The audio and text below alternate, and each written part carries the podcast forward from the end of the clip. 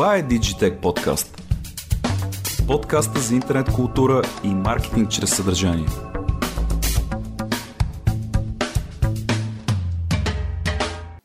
Здравейте, вие сте с Digitech, подкаста за дигитален маркетинг, маркетинг чрез съдържание и интернет култура като цяло, както обичаме да казваме тук в радиото.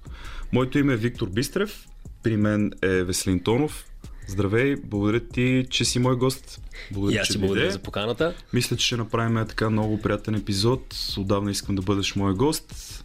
Най-накрая успяхме да се така засечем в момента, в който трябва да направим тема за видеомаркетинг. Най-накрая Digitech подкаст трябва да направи тема за видеомаркетинг. Как се чувстваш? А, чувствам се прекрасно в този топъл ноемврийски ден. Очудващо приятно време през... А, ноември, глупости. Октомврийски ден. Ноември е утре, да. да. Добре, а, понеже така сме свикнали да започваме, всеки, който идва на гости, казва няколко думи за себе си и оттам нататък те подхващам здраво. Добре, най-просто. Казвам се Веско, занимавам се с видеопродукции от 2009 година насам, продуцирал съм над 1000 видеа, може би в контекста на България продуцираме малко пресилено, но създал съм над, над 1000 видеа. А, работил съм с компании в България, Штатите, а, Азия и Близкия изток. А, и така, имам а, е, различен поглед върху различните индустрии в България тъй като основно в момента работим с малки и средни бизнеси из цяла България и наистина ми, вижда, наистина ми е интересно да видя как тези бизнеси могат да се възползват от модерните решения, така че да, да станат не просто по, по-успешни, а по-устойчиви. Точно това е идеята на разговора ни днес. Точно това ще си говорим в малко по-големи детайли. Всъщност напоследък за какво те търсят бизнесите? Да и някакъв така конкретен пример. А, много интересно, тъй като ние до 2020 година, преди първия локдаун, бяхме единствено видеопродукции. Правим си там нали, всичките му а, реклами, а, обучения, съответно такива нали, а, видеа за вътрешно фирмени обучения, за външни, контент маркетинг и така нататък. И изведнъж стана първия локдаун, нали, първата там по-силна вълна на COVID и всички спряха бюджета за това нещо, което е напълно разбираемо. Никой не иска да изглежда нали, е, егоцентричен и себичен. Хора умират, а пък той си рекламира нали, бизнеса чрез видео агресивно. а, и всъщност тогава доста намаля търсенето на този тип услуги, напълно разбираемо. И се наложи ние да преосмислим какво всъщност предлагаме на бизнеса и какво можем да предлагаме, така че да се адаптираме спрямо конкретните нужди в момента. А, така че тогава всъщност решихме да разширим нещата с много по- по-базови а, неща, да научим бизнесите изобщо как, а, кои са те, как да разкажат своята история, как да се научат как да комуникират с, с хората, как да се позиционират и така нататък. И това го направихме чрез няколко а, различни под бранда, които обединихме под една обща шапка и видеофабрика е един от тези а, подбрандове, който все още продължава да си насочен към видеопродукцията, но тогава разширихме и с останалите, понеже видяхме, че пазарът се променя и ако ние не се променяме с пазара, просто ще останем някъде в миналото. Не ми е много интересно да изучавам а, истории като на Xerox или на Kodak, mm-hmm. които някога са били някакво а, много голямо име. От. Да, отказали са да се движат с нуждите на пазара и са останали някъде в миналото. А, и просто усещам, че тук последните няколко години на много бизнеси ни се налага точно това. Ние да се адаптираме спрямо това, което а, пазарът има нужда и хората реално имат нужда, не според а, ние сме създали тия готини продукти и услуги, защо хората не ги купуват. Може защото нямат нужда от тях в момента. Добре, а, по, по това, което каза тогава и сега, минаха две години от периода, за който ти току-що каза. Какво генерално видя като тренд нещо, което се измени, нещо, което ти направи впечатление, навлезе, изчезна Worldwide България. Дай така някои примери. Нещо, което ми направи впечатление от страна на това как хората използват нещо от страна на потребителите, е, че свикнаха а, да вземат някои неща за даденост, които преди това бяха един вид като лукс, като екстра и само някои компании в България го предлагаха. Те вече свикнаха, че това е, това е, някакъв, това е някакъв стандарт. елементарен пример а, да отидеш в някакъв вебсайт и да видиш видео на продукта, който разглеждаш. Mm-hmm. Нали, това е нещо, което навлезе на все повече места и става един вид нормата. И когато сега влезеш на един вебсайт и видиш, че няма видео на този продукт, ти показват само снимки, ти си кажеш, добре, този сайт изостава. Този сайт не е, да, да, не, не, не е толкова кредибъл, колкото, mm-hmm. а, колкото останалите. Примерно това нещо беше един вид нали, лукс. А, и по-екстравагантно преди няколко години, докато сега стана малко по, а, по-норма.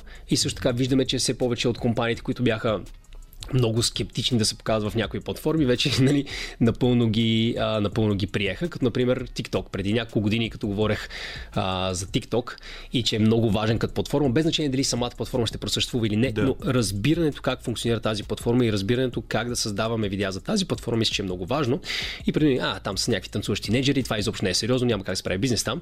И после виждаме малко по малко, нали, големи компании, сериозни компании, които създават сериозно съдържание, да се опитват да се, да се позиционират там и да разберат магически магическия му алгоритъм а, и такива глупости. А, иначе от, от страна на от страна на бизнесите, а, това, което виждам като, а, като промяна, първо, ако сравним 2020 година с сега 2022, виждам, че хората вече са а, много по... А, спокойни, няма е тази тревожност. Разбира се, неща се случват в световен мащаб, все още има това леко напрежение, че във всеки момент могат да се променят, да се променят нещата а, и всичко да се върне отново в някакво кризисно положение, но виждам, че в момента хората са генерално много по-спокойни. Тази тревожност, която имаше преди две години с неяснота какво ще стане следващия месец и дали изобщо ще можем да работим, дали ще можем да си плащаме сметките, дали ще можем да поддържаме да. екипа, който поддържаме, в момента я няма. И хората се опитват да наваксат а, с а, цялото това изпусто време, поне тези, които оцеляха през тези няколко години. И просто виждам едно силно засилване на интереса в момента, което пък води до друг проблем. Защото когато всички се активират по едно и също време и пуснат някакви масови кампании, mm-hmm. пазара толкова се прелива, че хората изпадат в а, парализа на, на, на изборите. Не искат, не искат вече да взимат, да взимат решение. Mm-hmm. Защото ако ти пуснат от 48 различни места, вземете нашето безплатно много готино нещо, което ще ви промени живота без да давате нито един лев. Нали? Е, това повечето да. хора вече по-средно интелигентните ще кажат, че се в кафявия сектор, така да е в скам сектора. Да, да. Но, но дори ако говорим, без значение дали ще да. giveaway, игри, награди, то просто са толкова много, защото всички сега се опитват да наваксат, че в един момент хората се пренасищат и просто не искат да гледат нищо. Така че сега бизнес се среща с друг проблем. Не просто дали да са активни или не, а как да се отличат из морето от активни други бизнеси. Добре, ние реално лека по лека стигнахме до така до същината на, на това, за което сме се събрали днес. Всъщност, по какъв начин а, видеомаркетинга влиза в, в стратегията на един бизнес? А, Любомира Любанова, а, с която всъщност преди няколко години създадохме нали, официално първият български интерактивен курс по видеомаркетинг в България.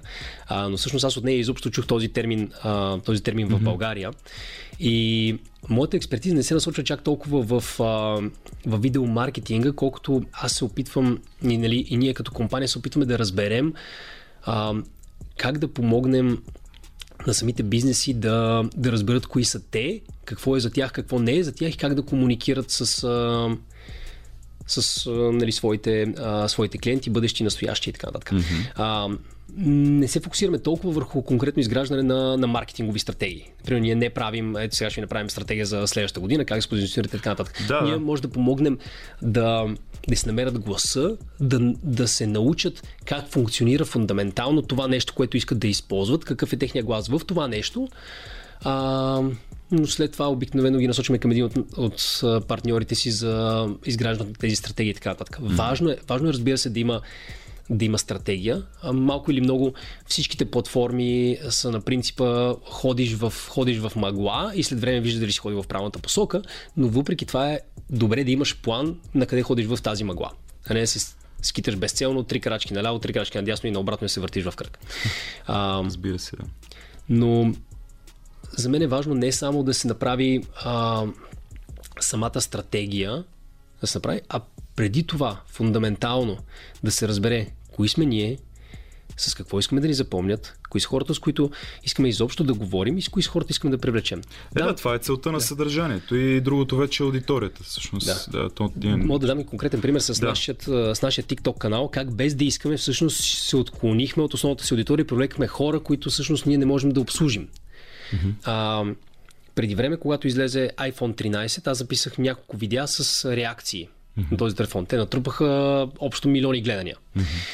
А, обаче, това привлече всякакви хора, които се интересуват генерално от телефони. После ми пишат, какво мислиш за това Xiaomi, какво мислиш за това Samsung, я направи сравнение с това. А, имам телефон, не си имал телеф, телеф, телефон за ремонт, може да ни да. оправите телефон. Аз викам, добре, ние не сме сервис за техника, ние не сме нали, магазин, да. който продава това. И в един момент трябваше да спрем да създаваме такива видеа, защото изведнъж видяхме, че ние привличаме хора, които ние нямаме какво да им дадем. А от начало от какъв канал, извинявай, защото няма да стане ясно на аудиторията, от какъв канал, какъв тип контент излиза това видео, за което ти казваш? Това е от официалния канал на Видеофабрика в TikTok, ага, ясно, където да. предимно се бяхме фокусирали да даваме някакви видеосъвети, mm-hmm. видеотестове на различна техника и така нататък. Mm-hmm. И направихме тези видеа в контекста, ето това е инструмент, iPhone 13, който също може да се използва за видео. Да. И в този контекст ще дадем цялата реакция. Виж, смисъл от гледна точка на това, че снима добре този телефон и те всъщност на това заложиха, доколкото си спомням Apple, че снима брутално добре този телефон. Да, Спомням да. си и след това направихме да. всякакви тестове на стабилизацията, сравнихме с други, сравнихме с, а, нали, с някои от по-професионалните камери и така нататък. Да. Обаче хората се хванаха най-много с тези а, първоначални ревюти и оттам започнаха всякакви други неща. Добре, а ако да. бяхте в друга аудитория, ще ли да се случи това нещо? Защото все пак аудиториите гледат от това, което разбира се аз съм забелязал, а, да има добавена стойност. И бизнеса също гледа да има някаква добавена стойност. Нещо в тези видеа, да, да има образователно, да демонстрира някакви кейс да се разрешават туториали. Вие, ако тези неща не ги бяхте пуснали в, в TikTok, може би ще да бъде по-ясно на аудиторията и, и целите. Не знам, всъщност обясни ти. Според мен TikTok е една от платформите, където много различни хора се сблъскват с много различни части от съдържанието ти. Тоест, не, рядко има, като примерно в YouTube, някой да е следил всичките, всичките ти видеа. Mm-hmm. Там публикуваш примерно едни хиляда видеа, някой ще е видял 10, други ще е видял други 5, друг ще е видял други 3. Тоест, всякакви различни микропарчета. Сега, много е трудно в такова кратко време да се даде нещо, което да дава целият контекст за това, което дава, което дава бизнеса и да е достатъчно а, съдържателно и, и образователно. А, ние сме пробвали всякакви неща. За мен е този тип платформи, колкото и да се говори, нали, че хората разбират как работи алгоритъма и така нататък, си е малко на експеримент. На проба грешка. Да, пробваш нещо, виждаш дали работи, адаптираш го, променяш го, пробваш го отново и така нататък. Пробвали сме неща почти едно към едно в различни канали, в някои канали захапва, в други канали не захапва. Пробвали сме едно и също съдържание на, на канали с малка промяна в съдържанието и веднъж захапва, веднъж не захапва. Това е важно да се знае, защото много хора ме питат за кого е TikTok. Аз, разбира се, не мога да кажа, мога да покана човек като теб, нали, да го бистрим този въпрос, да го изкристализираме, защото за кого е TikTok е много а, така, след като бизнесите вече, а, много бизнеси се насочват към TikTok, значи не можем да кажем, че това е платформа, която е сегментирана само за много млади хора. Да. Общо взето Мит ли е това нещо? TikTok не е за всеки таргет, не е за всеки бранд, какво мислиш? Ако гледаме чисто официалните статистики, повече от 50% от потребителите на TikTok са над 30 години. Mm. Така че е абсурдно да кажем, че това е нали, да, да, това е... за младите хора, при положение, че по-голямата част от аудиторията е над, над 30 години. да. а, но за мен е много важно да се разбере защо тази платформа е толкова важна и как променя начинът на интеракция с съдържанието. А, това, което прави TikTok различно от останалите платформи, е, че то взима съдържанието. От началото на създаване на съдържание, без значение дали ще вземем а, художниците на картини преди 300 години, дали ще вземем първите филми от преди 100 години, няма значение. Винаги съдържанието се е създавало по начин. Има автор на съдържанието, той създава нещо в завършен вид, представя го на аудитория и аудиторията може да си каже мнението. Но няма общо взето думата дали това съдържание ще бъде променено много или няма да бъде променено. То е каквото авторът го е създал. TikTok взима това нещо и вкарва диалогичност в самото създаване на съдържанието. Тоест, аз мога да публикувам нещо, някой си каже, аз мога да публикувам нещо друго, да закача към това нещо и да създам вече ново съдържание. Тогава никое съдържание само по себе си не е в финалната си форма, когато бъде публикувано там, а е отворено за диалог, отворено е за добавяне на, на стойност и до разказване на самата, на самата история. Нещо, което фундаментално липсва във всички останали платформи. Разбира се, те може би малко-малко ще започнат да го вкарват и някои вече са започнали, като Instagram и така.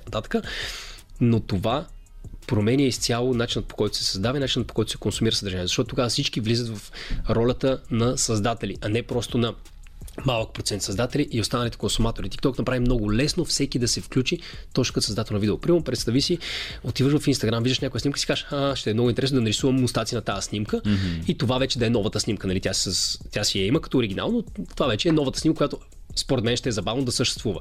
Това го няма като функционалност, но би било много интересно, защото тогава всеки би могъл да доразкаже и да направи нещо с вече съществуващото съдържание. И точно това е което взима TikTok. Без значение дали TikTok ще умре след една-две години, дали някоя друга компания ще налее пет пъти повече пари и просто ще придобие всичките тези функционалности и ще ги mm-hmm. прави свои, както примерно сега uh, Google ще налива някакви безбожни пари в YouTube Shorts, за да може да, да бие TikTok. Да заприлича на да, Instagram да. и TikTok.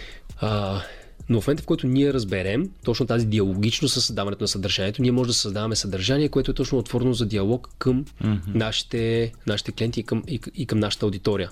И тогава до някъде пада напрежението, че всяко съдържание трябва да е завършено. Разбира се, всяко съдържание трябва да, е, да има някаква стойност, а, но тя не винаги се изразява в а, висока продукционна стойност.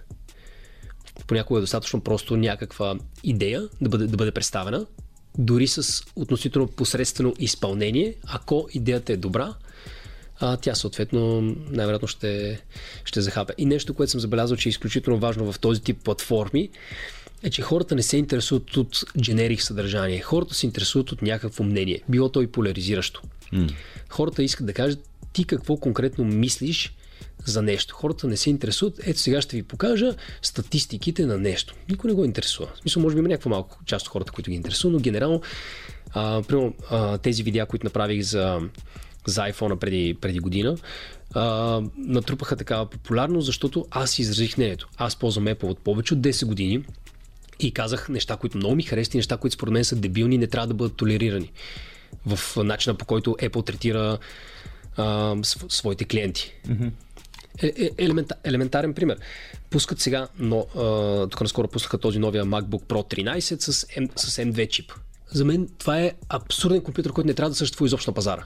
Защото е слаб. Защо, защото е препакетирано, ага. също шаси, да. което не е оптимизирано много за Търмал, се забравих как беше на български, за, за топлообработка, топлообмен mm-hmm. и така нататък. Сложили му един нов процесор и го продават сега за повече пари. За мен това е обиден продукт да съществува изобщо на пазара. Разбира се, само защото Apple ще има хора, които ще го купуват. Е, да. Това е моето мнение, че това е абсурден продукт, който не трябва да съществува на пазара. Разбира се, има продукти, които много харесвам, и нямам проблем да споделям мнението с хората, както за много позитивните, така и за много негативните.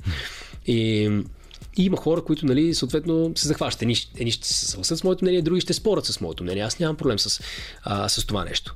А, но ако много се притесняваме да не, да не засегнем никога никого и да нямаме някакво мнение, което евентуално може някой да не се съгласи с него, по-добре да не създаваме съдържание. Защото това съдържание е, е, без, е безинтересно. Това е като, като ястие. Нали? Ако имаме ястие с Примерно индийското ястие. Индийското ястие е много силно на, силно на подправки. Има хора, които много ще им хареса, хора, които много няма да им хареса. Но не може да кажем, че е безвкусно. Нали, много е по- а, неприятно да имаш ястие, което е безвкусно, от ястие, което много харесва на едни хора и много не харесва на други хора. Това не, това не означава непременно като Андрю Тейт да казваме неща, които нарочно да а, такова от хората, но въпреки това можем да имаме мнение, което да привлича хората, които споделят нашето мнение и да отблъсква хората, които не споделят нашето мнение. Виждаме Но... какво става нали, в крайните инстанции, като а, каналите на Android, където специално създава съдържание, за да може да, да поляризира хората. Но вярвам, че това нещо дори може да се направи а, относително равновесено, така че пак да си, да си, подбираме, да си подбираме хората. Направило ли ти впечатление, докато все още сме на темата с, а, с TikTok, направило ли ти впечатление ам, пропаганда? В момента е доста такъв тънък момент, защото има война в Европа. Пропаганда, руски тролове, прокремълски тролове, които да заливат Европа, България. Как се въздейства на, на тези аудитори, според теб? Много интересно. Всичките платформи, без значение TikTok или останалите, са склонни да ти поднасят съдържание, което е сходно до твоя мироглед. Тоест, ако ти си антиваксър, ще поднася антиваксърско съдържание. Ако да. ти си про-ковид, ще поднася про-ковидско съдържание. Ако ти си про-москва, ще поднася про-московско съдържание. Да. А, тъй като аз не виждам такова съдържание, така че не знам много за нали, да. съществуването, но съм, но съм убеден, че, убеден съм, че го има. Не се появява в, в моя фит, тъй като това не е нещо, което ме, а, което ме и не, не споделям нали, този мироглед. така че нямам много а, лични впечатления. Най-много впечатления имам, когато някой от, от приятелите ми сподели възмущението си от, примерно, скриншот или нещо на, на, на подобен тип съдържание. Така че това, това ми е единствения досък с това съдържание, или малко или много рециклирано през, а, през някой друг. А, но разбира се, всяка платформа, която дава лесен достъп на едни хора до други хора, ще бъде злоупотребявано с нея, за да се, да се обучат хората. И според мен е до някъде отговорност на, на самата платформа да филтрира това нещо, но от друга страна отговорност и на самите хора да филтрират съдържанието, което, а, което гледат и да поставят под въпрос. А, тъжното е, че в България, отново, то не само в България, по принцип образователната система не насърчава индивидуално и критично мислене, което mm. виждаме последствено много и сега. Защото ти в училище отиваш и ти си кондициониран от малък да не мислиш самостоятелно, да нямаш мнение. Ти си научен какво иска да каже автора. Учителката изобщо не я интересува ти какво мислиш, че иска да каже автора. Тя, тя иска ти да, да повториш. Ти да не можеш да, да го. Да и повториш да, това, което тя си мисли, че е казва да, автора. Да. И по този начин ние от малки сме възпитани да приемаме нечие чуждо, чуждо мнение за правилно, без да задаваме конкретните въпроси за него. И според мен е много важно още от, от, от, от малки децата да се научат, а дори тези, които вече нали, не сме чак толкова малки, да развием това умение да мислим критично, да поставяме под въпрос нещата, които виждаме. Без значение да. дали а, дали попадат в, в нашата ценна система и, с, и с, според, според нашия мироглед. А, защото, защото е много трудно, когато погледнеш нещо, което някой създава като съдържание, което потвърждава твои, твои теории, твои възгледи, да поставиш това под въпрос. Защото обикновено, когато виждаме нещо, с което не сме съгласни, си казваме, не, това не е истина. Обаче, когато виждаме нещо, с което фундаментално сме съгласни, си казваме, а, аз съм съгласен с това нещо, следователно е вярно. И точно, и точно това е проблема, защото има много хора, които са съгласни с това нещо и точно този тип неща подклаждат и карат да са още по-убедени в, в, в, в това, което вярват. А, така че според отговорност на всеки да развие малко или много своето критично мислене и просто защото вижда нещо в интернет. Аз имам че много от нещата в интернет могат да бъдат извадени а, от контекст. Да, тези неща са прямо неща, които хора са казали, но е много важен контекст, в който се... Важно е как в, в, са казани и в... Да, точно така, в какъв контекст. Да. Например, аз, аз мога да... А, Можем ли да казваме обидни думи в това или ще го Не, не можем. Добре, добре, аз мога да кажа, примерно, някаква, някаква обидна дума и да кажа, аз уча децата си да не, каз, да не казват тази mm-hmm. дума. Обаче, ако си изрежеш само тази дума, може да излезе, че аз обиждам някой с нея. Като контекста на това е съвсем различен. Да, аз, да. Съм, аз съм казал тази дума, съществува в, в моя речник, но контекста, в който съм казал, е коренно различен. Те така се правят фейковете, които са видеофейковете на това по, по-първичното ниво. Не дипфейковете, вече и там да. софтуера, който се използва и изкуствен интелект, ами тези нали, най-елементарните модели. Между другото, казахме България преди, преди малко. А, моето скромно мнение в, а, по проблема, който, до който достигнахме, е, че и липсата на интернет грамотност и на медийна грамотност е много голям проблем, който не може да се навакса в последните 15 години. Съгласен ли си? На какво може да се дължи? Да, да го коментираме. Говоря пак отново през призмата на училищното образование. Да. Имаше много интересна статистика, която гледах преди време, че всъщност България е една от страните, които най-много вярва на телевизията. Mm-hmm. Което, беше, което беше интересно за мен, защото за мен, за мен лично телевизията никога не е била достоверен източник на информация. Mm-hmm. Най-малкото защото е централизирана и предава гледната точка на този, който плаща парите за нея. За мен това е фундаменталният принцип, на който работи телевизията. А ако го докажем това нещо? Ми... В смисъл, защото примерно има обществена телевизия, обществено радио, имат обществена функция и всеки ти казва, чакай, това са независими медии, разделение на властите има, тъй като ние не живеем в тоталитарна държава.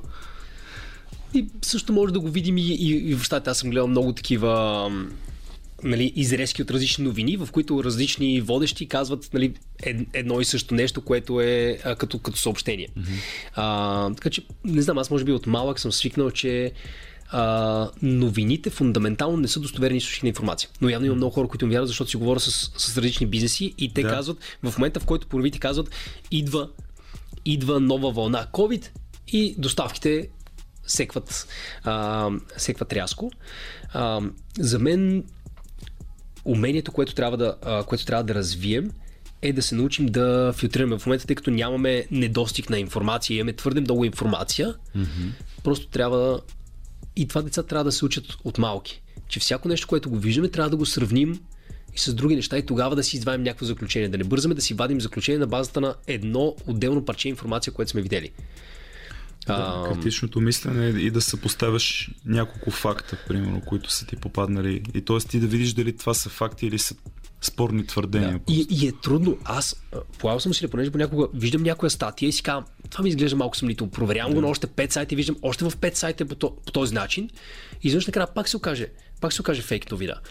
Ти нали а... знаеш фейковете, извинявай ако те прекъсвам, нали знаеш фейковете, че целта им е мрежа система от сайтове да залее с спорно твърдение или с някаква опорка, както се казва, да залее определен регион, да речем, примерно при Балтийските държави. Целта е силно да бъде посланието, че да влезе в новините, в традиционните медии, там да се повтори, за да може тотално вече да е завъртян цикъла. Това е това е системата на влияние като, като замисъл и като проява. Добре, ако искаш да се върнем на това, което си говорихме преди малко, така, кои са основните неща, които казваш на хората, които идват при теб, при вас и искат да започнат от нулата с едно оборудвано студио, искат да започнат да правят видеоконтент. Какви съвети искат? Повечето хора се опитват директно да навлезат в а, конкретиките и спецификите на самите платформи. Кажи ми как работи алгоритъма, кажи ми, ага. кажи ми какво да правя. Докато аз им казвам, че това не е чак толкова, не е чак толкова важно. А, според мен основното нещо е да разберат те кои са, те какво съдържание искат да правят, какво съдържание искат хората да ги асоциират с, mm-hmm. а, с него и с кои са хората, с които искат да, да говорят и чак след това всички останали неща. Аз включително и, и за курсовете, които правят, това е основното нещо. Примерно един от курсовете, основния, който правя е за увереност пред камера. Mm-hmm. Могат да научи хората на конкретни упражнения, които да правят, за да си отпуснат устата или как да жестикулират и така нататък, но това не е основното. Основното е да се занимаем с страховете, които спират хората изобщо да искат да говорят пред камера. Нали? И оттам нататък вече всичко а, отива и си идва на място. Съответното също е с, а, и с видеята. Кои са, нали, с какво искаме хората да ни разпознават, кои са хората, на които искаме да говорим и съответно какви видеа може да създаваме така, че да не се претоварваме от това нещо. За мен нещо да е устойчиво не трябва да има твърде голямо съпротивление. Защото както и при изграждането на навици, ако нещо ни коства твърде много усилие и не виждаме възвръщаемост, а често при създаването на такъв тип контент ние не виждаме възвръщаемост веднага и трябва да имаме достатъчно енергия да го правим дълго време, за да може да започнем да виждаме някаква възвръщаемост. И ако си изхъбим а, всичките сили сега, без да сме видели някакъв резултат, ние ще се изгорим преди да сме видели а, и, каквито да било резултати от това нещо. Hmm. Затова си казвам, окей, какви неща можеш да създаваш относително лесно, без да те напряга много, окей си хората да, да те асоциират с тях, има някаква стойност, защото аз винаги говоря, че има две парадигми, които може да създаваме съдържание. А, едната е аз създавам, защото искам да получа, другата е аз създавам, защото искам да дам. Хората, които създават mm-hmm. през парадигмата аз създавам, защото искам да получа, винаги питат как мога да имам повече последователи, как мога да имам повече лайкове, как мога да имам повече споделения и така нататък. Нали? Какво аз, аз, аз ще получа. Mm-hmm. Това са хората, които асоциират себе си с съдържанието си. Хората харесват моето съдържание, следователно хората харесват мен. И когато хората не харесват моето съдържание, следователно никой не ме харесва мен. А, докато ако се фокусираме, аз създавам, защото искам да дам, тогава е важно стоиността, която даваме. И винаги може да помислим, окей, това, което създавах сега, има някаква стоеност. Как мога да го направя така, че да има още по-голяма стоеност, така че да може да помогна още повече на хората. И винаги си задаваме въпроса, окей, успях ли да направя деня на някой малко по-добър? Успях ли да направя деня на някой малко по-усмихнат? Някой в малко по-добро състояние ли е, след като е имал интеракция с нашето съдържание, отколкото преди това? Без значение това може да бъде а, съдържание в контекста на някакво забавление, може да бъде образователно, може да бъде а, информативно, може да бъде различни типове. Но някой в по-добро състояние, след като има интеракция с нашето съдържание, отколкото не. И следователно тогава няма никакво значение някой какво мисли конкретно за нас, защото тогава съдържанието ни е основно и ние гледаме как да оптимизираме него. Например, аз редовно получавам а, коментари в, в интернет за а, за прическата си, всякакви такива неща. Между другото имаме едно интересно упражнение за да се справяме с хейт коментарите. Но редовно получавам. Е, сега, окей, прическата ми по никакъв начин не е основно важна за за качеството на самото съдържание, което се да, става. Така че няма никакво значение дали хората харесват а, а, лицето ми или прическата ми. Важно е дали има някаква стоеност в, в това, което аз казвам. И съответно, съответно гледам да оптимизирам това. А не просто как да направя така, че хората ме харесват повече. Защото това винаги е губеща игра. Ако винаги се опитаме да се адаптираме, как хората ни харесват повече, винаги сме на губещата страна, защото винаги ще има хора, които не ни харесват. Няма, според мен, невъзможно да създаваш съдържание, което да достига до много хора и да няма хора, които са отблъснати от това съдържание. Невъзможно е. Ако кажеш аз обичам понички, ще отблъснеш хората, които не обичат понички. Ако кажеш аз не обичам понички, ще отблъснеш хората, които обичат понички. Невъзможно е да имаш каквото и да било мнение, без да отблъснеш хора, които не споделят това мнение. Добре, говорихме си в предварителния разговор, преди да влезем да записваме, си говорихме с тебе за подкаст. Сега ти днес си на гости на моят подкаст и няма камера тук. Откъде нали, това е нещо, което ти каза и ти направи впечатление. Откъде идва идеята такъв тип продукции, които са по-близо до влогърство, блогърство и инфлуенсър маркетинг да се обличат като подкаст? Аз съм фен на максималното разкостване и използване на един тип съдържание за максимално много различни неща. Тоест, ако сега, примерно, този подкаст го бяхме заснели с камери, щяхме да имаме веднъж целият подкаст като аудио, във всичките му там платформи, Apple Podcast, Spotify и така нататък. Така. Веднъж щяхме да имаме целият подкаст като видео, mm-hmm. най-вероятно в YouTube, може би в а, Facebook и LinkedIn. Отделно, щяхме да имаме транскрипция на, а, на целият епизод, която може да има като статия на сайта. Отделно щяхме да имаме кратки видеа, които да се разпространят в тези платформи, които да водят, единствената им причина за съществуване е да водят хората да изслушат целият епизод. Към платформите за слушане. А... Имаш предвид да ги води. Да, да. Показва се Да, да. 30 секунди, една минута. Оттам щяхме да имаме а, нали, някакви, примерно, скриншоти с някакви цитати на хора за графични постове. А, оттам най-вероятно щяхме да направим някакви аудиограми също Да. за това. Аз съм съгласен с теб, между другото, и съм правил а, и, и правим такива неща. В смисъл, ние така си маркетираме подкастовете благодарение на социалните мрежи. Но просто, вярна ли е тази логика според тебе или не? Тъй като видеопоредицата за мен е, ако записваме това полезно съдържание на видео и е във видеоканал, подкаст е, когато е в платформите за подкаст слушане. Според мен е добре да съществуват и двете паралелно. Аз, например, обичам, аз съм много силен слушател на, на аудиоподкасти. Mm-hmm. Аз слушам стотици, стотици часове аудиоподкасти. Харесва ми да, го, да ги слушам. И тях преди да ги слушам аудио. Но ми е интересно понякога а, да мога да видя самите хора, които слушам. Например, някои от епизодите, които ги има и в аудио, и в видео вариант, слушам си ги примерно в Apple Podcast. Паузирам епизод и си казвам, интересно ми е тия хора как изглеждат, интересно ми е какъв им е маниеризма. То това е А, магията на радиото. И, и пускам, пускам примерно в YouTube същия епизод и го виждам самия човек и си казвам, а, много интересно, защото понякога ти слушаш гласа на някой и си вадиш някаква ментална картина как изглежда този човек, как се държи, изведнъж го виждаш, понякога съвпада, но много често не съвпада с, а, с това, което виждаш на базата на гласа, който си чул. И просто ми е ин- интересно ми е лично на мен. Да видя, защото по един начин може да свършиш с гласа, по още един начин може да свършиш, когато видиш човека как говори, как стои, каква му е, каква му е стойката, на къде гледа. Мисля, това са такива дребни неща, които Да, да, ти казват малко за човека. Интересно, интересно, интересна гледна точка, да, благодаря ти.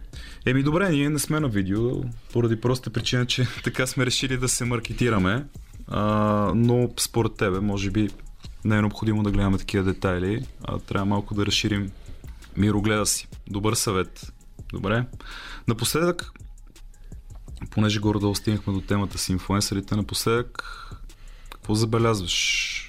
А, по какъв начин по-масово се работи с инфуенсърите? Има ли а, някаква промяна? Нещо интересно случва ли се? За мен цялата концепция за... Моето разбиране за инфуенсъри е малко по-различно mm-hmm. от а, това, което повечето хора разбират. Повечето хора, като чуят инфуенсъри, си казват човек с много последователи в някаква конкретна платформа. Да.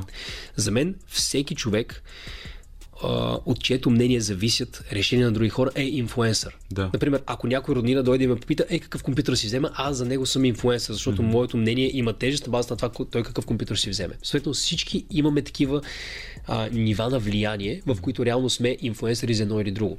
Сега, ако някой не мога да използвам нецензурни думи. Добре, ако някой показва части от тялото си пред хората и много хора ги харесват, това всъщност какво влияние има? Този човек какво влияние има върху решението, които взимат тия хора? Да, окей, много хора харесват това, което виждат, но много често виждаме, че този тип, примерно, инфуенсери, които не дават, не дават стойност, а просто взимат, взимат, взимат нали, някаква, някаква аудитория, те също не са, според мен, инфуенсъри в истинския смисъл на думата. Те нямат толкова голямо влияние върху решението, които взимат хората.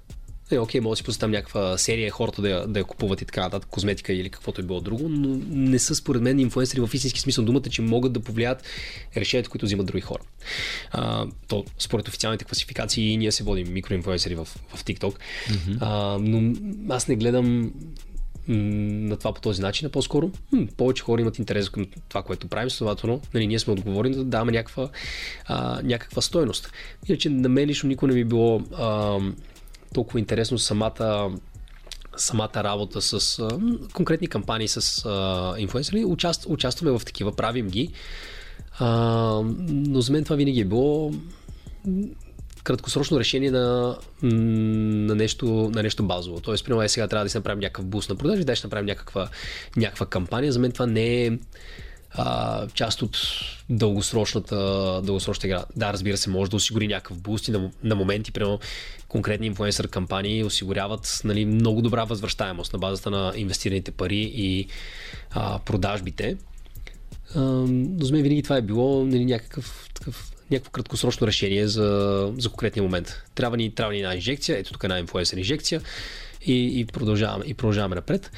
Според мен цялата концепция с инфлуенсърството е твърде зависима на, на конкретните платформи. Защото една промяна в алгоритъма изсрива цялата, цялата идея за това нещо. Например, а, някой плаща сума ти пари на някой инфлуенсър в Instagram да направи някакъв пост. Изведнъж Instagram казват, ние няма да показваме а, лайкове и такива неща. И и инфлуенсър какво ще покаже на самата компания. А, пуснах тук един пост, не мога да ви покажа изобщо какви хора стигнали, т.е. не може да се измери изобщо възвръщаемостта. И какво значение има този инфлуенсър? Изведнъж платформите решават, ние вече няма да показваме колко последователи имат хората, за да не се депресират хората с малко последователи. Добре, как, как, как ти ще разбереш дали е бил ефективен този инфлуенсър, ако нямаш а, данни за достигане? Кажи според различните платформи, разбира си, какво си се сблъсквал като и според мен това, което, това, което най-добре може да се измери, са, прямо ако говорим за, за кампании за директна продажба, да се измерят директните продажби. А, Тоест, то, линк, кликове. Да, прямо прави, прави си някаква кампания, пуска се там някакъв промокод, който е за, да. за самия инфлуенсър, виждаш колко пъти използва промокода. Директна метрика. Да. Имаш, вложил си хикс пари за тази кампания, изкарал си хикс пари от нея. Нали, доколко хора е достигнал и така нататък, това е а, второстепенно. Ние сме имали някакви видеа с много достигани и много ниска, много ниска конверсия. А, имали сме и такива с много достигани и много кликове на сайта и пак ниска конверсия. Така че а, каква е прогнозата ти от тук нататък за инфлуенсър маркетинга? Надолу, нагоре, ще изчезне? Не бих дал някаква предикция, тъй като не е тема, която ми е толкова интересна. А, не се фокусирам толкова в нея. Пак казвам, въвлечени сме в такива проекти, но не съм седнал до сега да си задавам въпрос какво ще стане с инфлуенсър маркетинг. Не е моята а, основна сфера на експертиза. Има си хора, които са много по-в час в, в тази тема и те могат да имат по-адекватно мнение. А на мен ми е интересно по-скоро какво е а, бъдещето на видеото и как може да се използва видео. Разбира се, инфлуенсърите могат да влезат като част от използването на, на, на това видео. А, Какви сте наблюденията за бъдещето на видео? И ще ти кажа защо те питам. Да. Според мен видеото ще продължи да съществува и в кратки, и в дълги а, варианти, и хоризонтално, и вертикално. Много, си хора, много хора си мислят, а сега вертикалното видео ще измести нали, mm-hmm. хоризонталното. Не, никога няма да стане. Понеже непрактично, според мен, всичко се движи към улесняване и намаляване на съпротивлението. Разбира се, е по-лесно, когато си ходиш по улицата и си държиш телефона вертикално, да има по-малко съпротивление и да продължиш да си го държиш вертикално, отколкото да го завърташ. Това е една, една стъпка по-малко. Следователно, логично е, когато консумираш бързо съдържание, ти да искаш то да е вертикално, и то да е адаптирано, и то да е бързо, защото ти нямаш много време, докато си ходиш и държиш телефона вертикално. Разбира се, когато си седнеш вкъщи на дивана, ти не искаш да гледаш вертикални филми, понеже там си на спокойствие и ти е много по-удобно, понеже очите ти са хоризонтално, да гледаш хоризонтално съдържание. Съответно, аз ако сега да гледам един 2 часа курс, не искам този курс да е вертикален, искам да е хоризонтален. Да, да, така че и за двете ще продължи да има нали, платформа още много, много дълги години, понеже това е есте, естественото развитие. Просто а, двете трябва неизменно да върват а, ръка, ръка за ръка. Имаме си краткото съдържание, което се опитаме да разкажем някаква история, да дадем някаква стоеност за колкото се може по-кратко време, за да може хората да имат интерес към по-дългото съдържание. Разбира се, никога не можем да дадем кой знае колко стойност в някакво много кратко съдържание. Нали, разбира се, прямо теоретично правим някакъв кулинарен канал и има хора, които са привлечени. Ето вижте цялата рецепта за 30 секунди, просто бам, бам, бам, бам, бам. Ето ви продуктите, готови сте. Обаче има хора, които искат да кажат, моля те, покажи ми стъпка по стъпка как се правят тези неща. Така че дори да е един и същи кулинарен канал, има си пазар и за двете. Mm-hmm. Има си за тези бързите, ето вижте цялата рецепта, има си и за по-бавните, където някой ще мине стъпка по стъпка да покаже а, цялото нещо. Давам примери с а, и с нашия бранс. Ние може да покажем едно видео. Ето ви тук един бърз трик за DaVinci Resolve, как да правите. Може да направим едно видео, което е един час. Ето ви нали, цялостен мини курс, как да започнете да използвате програмата. И за двете си пазари, двете имат стоеност за различни хора в различни, време, в различни времена. Добре, говорихме си преди малко, че нямаш доверие на телевизиите, както повечето хора. В смисъл, за меродавна, правилна и доверена, проверена информация и гледна точка. От тук нататък, според теб, какво ще се случи с новините? Ако хората потребяват новини и имат нужда от информираност, говорим през призмата на видеото, как това видео ще бъде форматирано за хората? Ако няма телевизии, примерно. Какво ще се случи с новините? Според първо телевизиите няма да изчезнат чак толкова скоро. Понеже виждаме, че някои неща в България се движат доста по-малко. Те в световен мащаб не са изчезнали, значи в България ще изчезнат може би 20 години след като изчезнат в световен да. мащаб. Но а, хората забелязвам тенденцията, че все повече гледат да си информират на базата на това какво други хора им казват. Все повече виждаме това нещо и в, в социалните мрежи. Някой пуска някакъв пост, в който, който е много изчерпателен и дава мнение на някаква тема, която може да се сметне като новини. Тоест този човек казва, ето това нещо се случва и има хора, които споделят неговия мироглед, които казват, да, това нещо не се случва, за тях това е новина, те вече почват да споделят тази новина с други хора. Без значение дали ще е за някакъв а, обществен въпрос или не. Ето, елементарен пример. Сега а, много интересна темата за chemtrails. И повечето хора, нали, когато в главата им изникне това нещо, ако видят пост на конкретен човек, който ще им даде много примери, цитати и така нататък, те си казват, ето това е новина, това е източник, който мога да използвам за референция и според биха го използвали много повече, отколкото да кажем някои от официалните новинарски а, сайтове. И виждам, че то до някъде, както и, и, и в другите сфери, нещата започват да придобиват все повече личен, а, лично изражение. Тоест хората се свързват с някой, който е лицето на нещо и този човек нали, могат да споделят мнението, отколкото просто нали, безличното било то някакъв аутлет или компания и така нататък. Дам, дам конкретен пример. Ние в един от подкастите интервюирахме CEO-то на Logitech и нали, виждам, ако Logitech като официална компания пусне нещо и виждам нали, в LinkedIn, когато той като CEO на тази компания пусне нещо. Може да е една, може да е една и съща новина. Обаче виждам, че хората доста повече се свързват, Доверие. Когато, когато човека каже нещо. И съответно, дори си мисля, ако, ако новините отидат в посока отделните хора, примерно журналисти и така нататък, да споделят някакви неща и хора да се свързват с това, което те искат да казват, дали биха имали повече, повече доверие, защото тогава нали, не става въпрос за някакъв конкретен цял аутлет, а за конкретен човек, с който хората прямо се, се свързват и му имат доверие и така нататък. Нямам представа дали в България да видя, че отидат в тази посока, просто го забелязвам това като тенденция. Хората mm. се повече интересуват какво конкретни хора искат да кажат за някакво нещо, което тя ги интересува. Било то за, за вакцините, за COVID, за войната, за кемтрел, за каквото ще да е. Да, според мен е а, стремежа към достоверни източници на информация. Трябва човекът, който му имаш доверие да, да те успокоява с присъствието си. Да. Може би оттам идва идеята на, да му се довериш на, на висока трибуна и разполага с нея. Мисля, че трябва да има доверие преди всичко. Да. да дам конкретен, конкретен пример.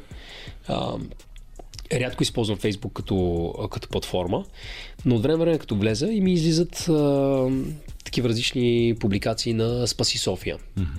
И за мен, понеже през, през годините съм виждал доста такива, такива техни, които съм проверил, нали, за мен са относително достоверени mm-hmm. информация. Когато видя нещо такова, вече се е изградило в ума ми някакво доверие към това, което, което е създадат, понеже няколко път съм проверял и било подплатено с а... Те му нагледяват за... своите примери за изсветляване на корупция, за скандални да, ремонти, да. така, да. И при, за мен това е един един тип нали, новини, източник на информация. Аз примерно разбрах какво се случва с, а, с ремонта в центъра от техника. Нали. Не съм гледал никъде по новините какво се случва. Единственият ми източник на информация, не, всъщност, окей, няколко са, но основният източник на информация, какво случваше с ремонта на жълтите павета, беше техния, техния канал. канал да. да. Техните социални мрежи. Да. Ами, да.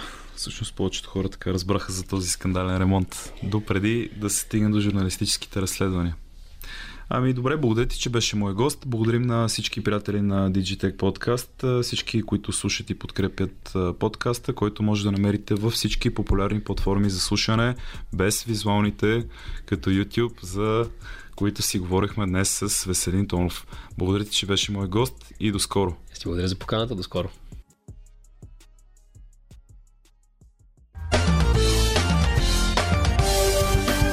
Ако искате да чуете всички епизоди на Digitech Podcast, посетете официалната страница на Българско национално радио, както и платформата binar.bg, Spotify, SoundCloud, Apple и Google Podcasts.